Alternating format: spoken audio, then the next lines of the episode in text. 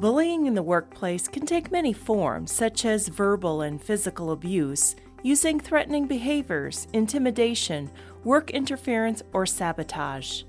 Over the course of time, this type of abuse can lead to emotional injuries, feelings of shame, and blaming oneself for the bullying. So, what can a person do? In today's podcast, Mike Tozer will provide insight on the importance of recognition, blame placement, and finding support with trusted people. We'll also learn why common advice strategies such as confrontation and documentation may not be as effective as you might think. Don't go away, we'll be right back after this quick message. You have one new message. Hey Katie, this is Sarah Bush Lincoln and Mattoon calling. We'd like to interview you. This is where you'll be treated like a rock star. This is where you'll soar. This is where your heart is leading you. This is where you'll find your purpose. Sarah Bush Lincoln, this is where you belong. Today's the day for you to make a difference. Apply online at sarahbush.org. Welcome back to Health Styles. This is your host, Lori Banks, and Mike Tozer, licensed clinical professional counselor at Sarah Bush Lincoln, is with me today. And one of Mike's roles is as an EAP counselor, and EAP stands for Employee Assistance Program. So today's topic fits in nicely with what Mike does because we're talking about the workplace bully. Mike, how often does this come up when you're talking to your EAP clients? I would say that I, on average, have one or two people a week that come in to talk to me about that. And saying that, with that, that's probably, on average, probably, there's probably five to eight more people that don't come in to talk to me about it. So it's really, it's a thing that goes on. Some people don't recognize it as bullying or harassment. Other people have just gotten, quote, used to it or they've just become sensitized to it. And so, like, there are a lot of times that I don't get people in because of the futility they feel, like they don't feel like they can be helped at all. So, even though I may get one or two people a week, there's probably another five, maybe even more than that, that I get that probably sh- would or should come to talk about it that just don't. So let's talk about the workplace bully. What what is it? What kind of forms does it take? A lot of times, uh, you, there's a group effort, so to speak, involved in this, and there is like you will see maybe a lot of times it's one person that at the center of it, like they're the one person that like makes inappropriate comments are verbally aggressive with people, very rigid in their beliefs. They are very unentertaining of other people's feelings or or their um, or their beliefs or their work, and everybody sees it, but everybody a lot of times will remain silent because they don't want the target to turn on to them. So it becomes like you know, people will talk about inappropriate things that can vary from sex to politics to religion. They, people can be very, those people can be very judgmental. They're also someone that tends to uh, align themselves with the supervisor and act exactly the opposite way or even befriend a supervisor. So they basically systematically set up this environment where they align themselves with the power structure and then they create an environment where people don't want to say anything because they don't want to become the target either. So it's it's very and it happens very subtly and unknowingly a lot of the times. It just starts to develop. It just starts to happen. Like the thing i hear most is like the other employees or the supervisor will say to this individual, that's just how that person is, you know, which is such a harmful approach to dealing with someone like this. So, are, do you think workplace bullies are just their personalities once a bully, always a bully? Were they the schoolyard bully? Are they a bully in their personal life at home? I, you know, there's this thing about like, do they have a, th- that type of personality? Bullies happen because people allow bullies to happen. There is no bully if people, if you have everything in place to make sure that that doesn't happen. So, what I would say about bullies is bullies are people that are allowed to be a bully. Like, they, you, you can't flourish in an environment without somebody allowing you to do it. So they may be aggressive in nature, they may be inappropriate in nature, they may be very difficult people to deal with. But a lot of times, like the reason they become bullies is because they're allowed to be a bully. We often get advice on how to deal with bullies. And Mike, you want to talk about some errors in that traditional advice. Let's start with um, confronting the bully. That's usually the advice that you get. I mean, we do that to kids in the school system. Like adults will tell them, well, just stand up to the bully, you know, and, and you'll hear that advice. But the problem with that is bullies are usually ahead of the game with people. And they also use unpredictability as a weapon. So a lot, you never know when it's coming. And so if you confront the bully, they've already set up a scenario where they'll turn it back around on the person. They'll even get people in the office or they'll get the supervisor thinking one certain way about you. And then when they do strike, then if you confront the bully, they have this support group, so to speak, that already have been um, groomed to think ab- about this person a different way. So confronting the bully, although you have every right to do that, giving that advice right away is not necessarily the best thing to to say to someone. So, how about complaining to the bully's boss? You had said they often align themselves with the supervisor, so I can see how this might not be the best advice. I hear that from people. They're like, "Well, I I went to the, their boss and and they listened to me, but nothing ever happened to the person." And as an organization, in any organization, they can't discuss employee meetings with someone else. But usually it does take the form of like yeah i talked with them i told them to be careful you know them to be appropriate blah blah blah but there's never really any discipline or what or that comes as a result of it or it's just kind of one of those hey you, you need to make sure that you're nicer to people around the office you know i've heard i've had some people make a comment or two or whatever in other words and then you have the the boss that will send out the generic email about office behavior instead of dealing directly with the individual. So the bully begins to realize that look, my supervisor's not going to do anything. Like they're just going to send out these emails or they're going to, in a meeting, talk about office behavior and make everybody responsible for it except for me. So they don't they don't incur any real consequences from the from the supervisor. So, how about uh, taking it to the next level and going to human resources? I think people misunderstand human resources role sometime. You know, human resources a human resources is a great resource for employees. You know, they do a lot of, of various things. One of them is to help with employees that are struggling in the workplace.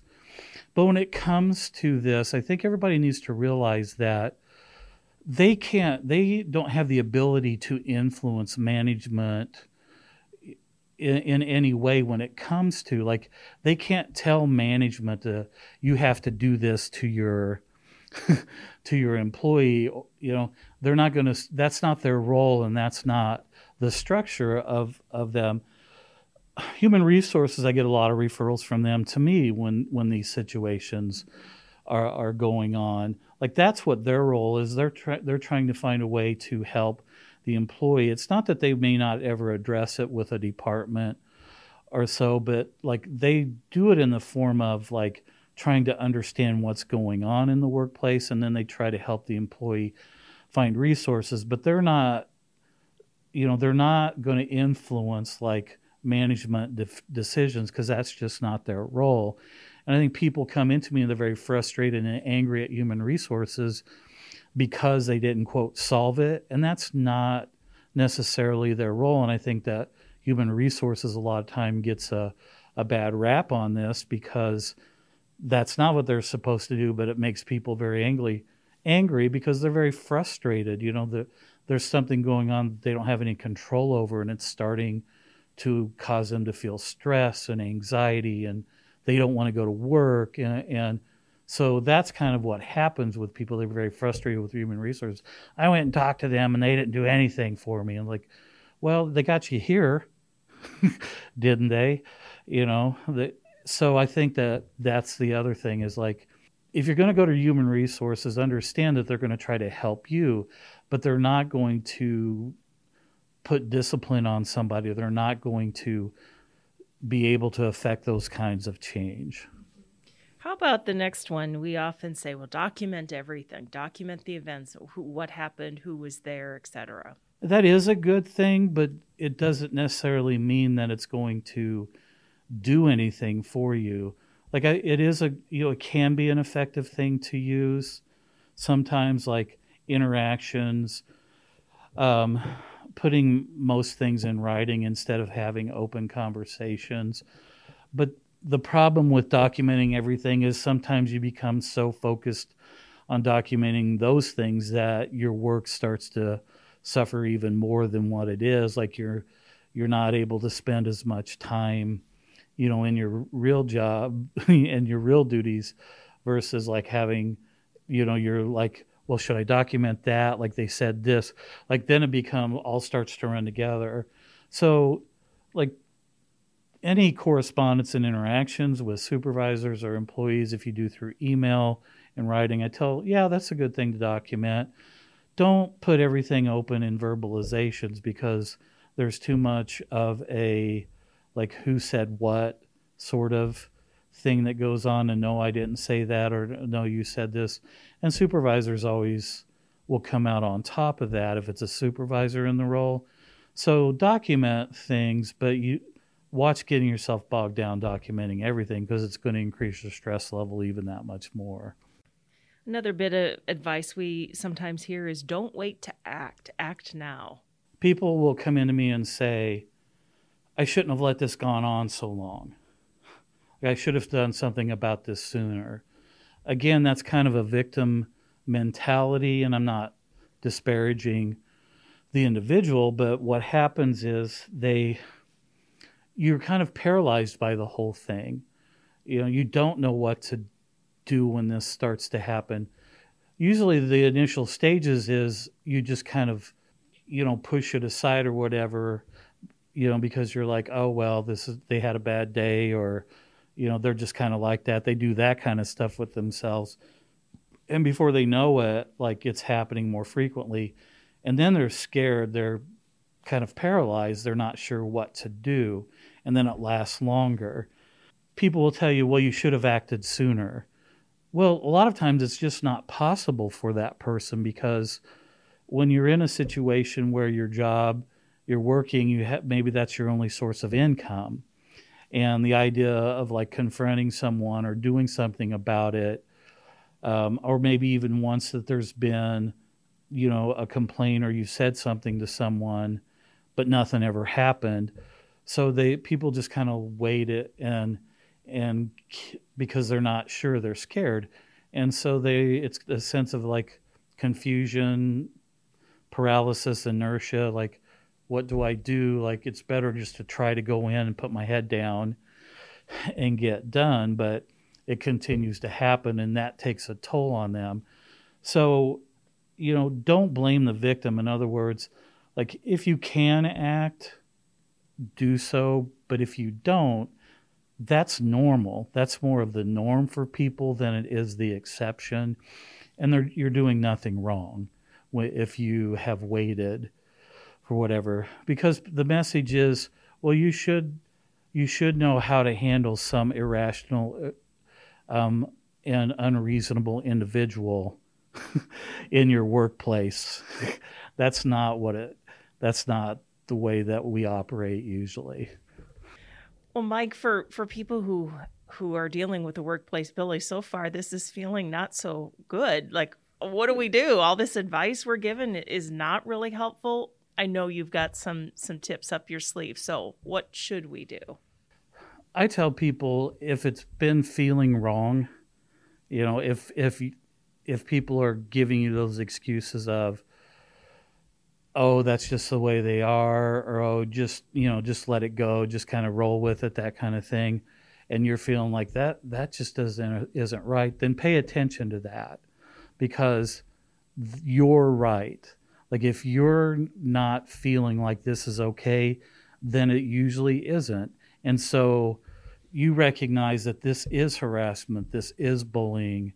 Like instead of like rationalizing off that it might be something else that it even might be you like no you name it you say yeah this is a bully i'm being harassed. Um, so own it name it and don't um, blame yourself for it and there's a sense of guilt and shame because you you're not handling it or nothing's being done well, it's not your shame to own. Like, this is the other person. This is what I always tell people this is the other person. The other person, read any handbook, read the Sarah Bush handbook, where it says people are not supposed to act in these ways. People are not supposed to be inappropriate sexually, verbally, you know, all of that stuff. Like there there's not to be any of that type of stuff in the workplace. Remember that you'll remember that part of it that says people are not supposed to act this way. Unfortunately, the second part usually is reporting it and having something done doesn't always go very well. But do remember that you're not the one to blame here. So don't own the shame with it. Certainly, finding support either from your family, mental health professional, your other coworkers is really important. Yeah, it, it's especially important because you're not getting it at work. So the people that are closest to you, friends, family, you know, seeking their support. There's employee assistance programs and therapists. You know, human resources can provide these for you, but if you are feeling like you don't want to, or whatever, you can call human resources anonymously. You don't have to give them their name and ask if there's an employee assistance program available. Um, you can call your insurance company to see what therapists are out there. Specifically, more so, ongoing bullying, ongoing harassment in the workplace begins to create some trauma in people. And so, finding someone who understands that as a therapist is probably one of the ways to look at it too.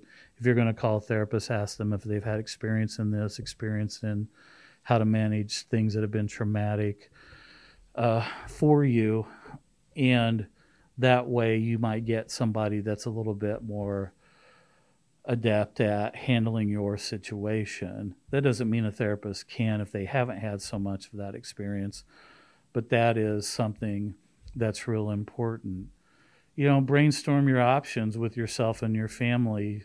You know, do you need to look for another another job? I think this is probably going to go against what a lot of companies will say. They will say report this to people, but I've just laid out how that usually doesn't go well for the individual. Like so there's nothing wrong with you. You're not at fault if you do look for employment elsewhere.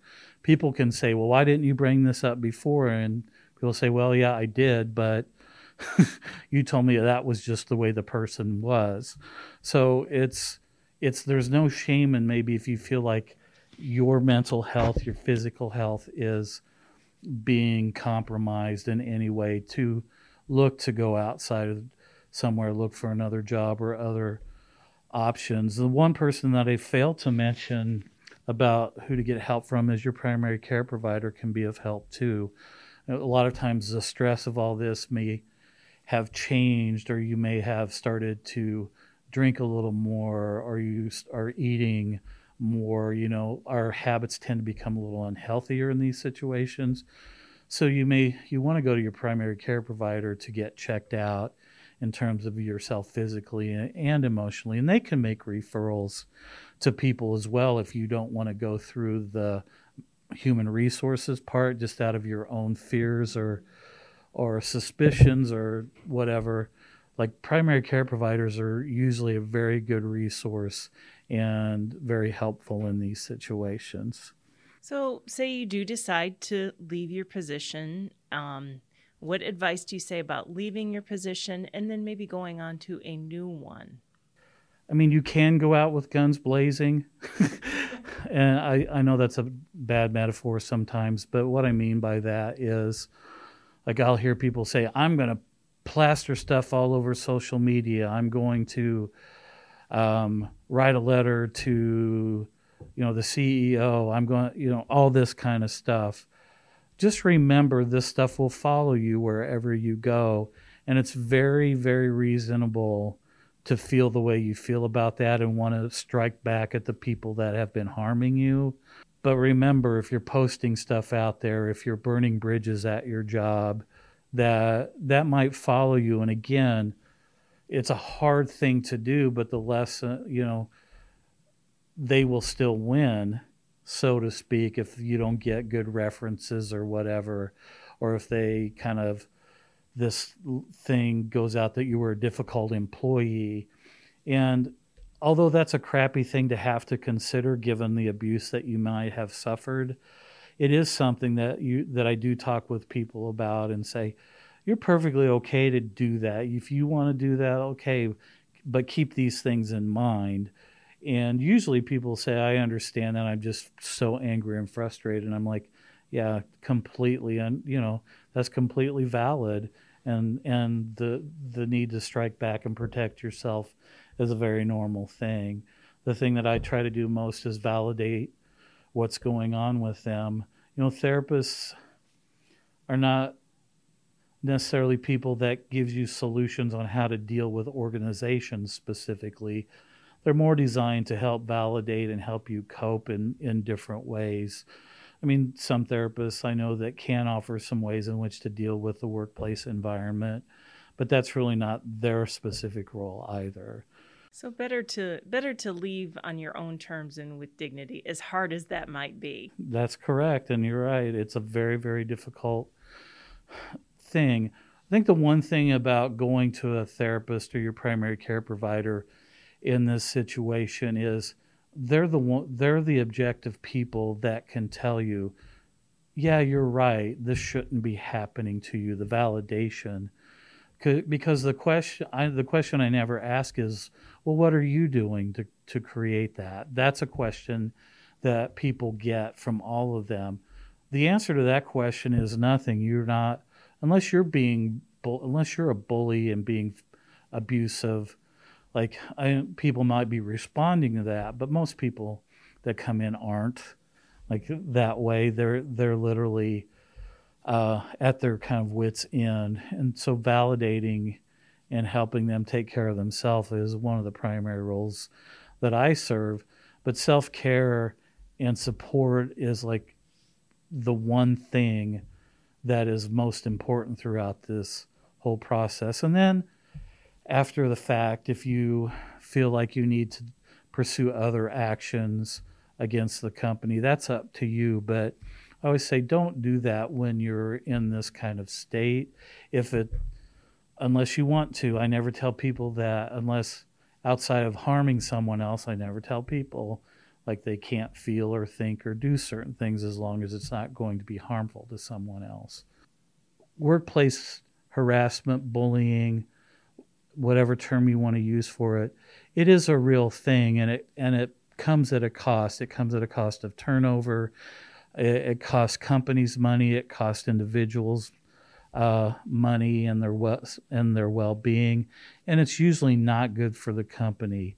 I think that it needs to be taken seriously by all sides on this matter, but it's also a very difficult thing. So just remember if you think that this is going on with you, reach out and talk to somebody to to start to get support for it so you can be directed in a healthy manner that you can get the support and help that you need. All right. Thanks, Mike. Great advice as usual. Thank you, Lori. That's our podcast for this week. Thanks for listening.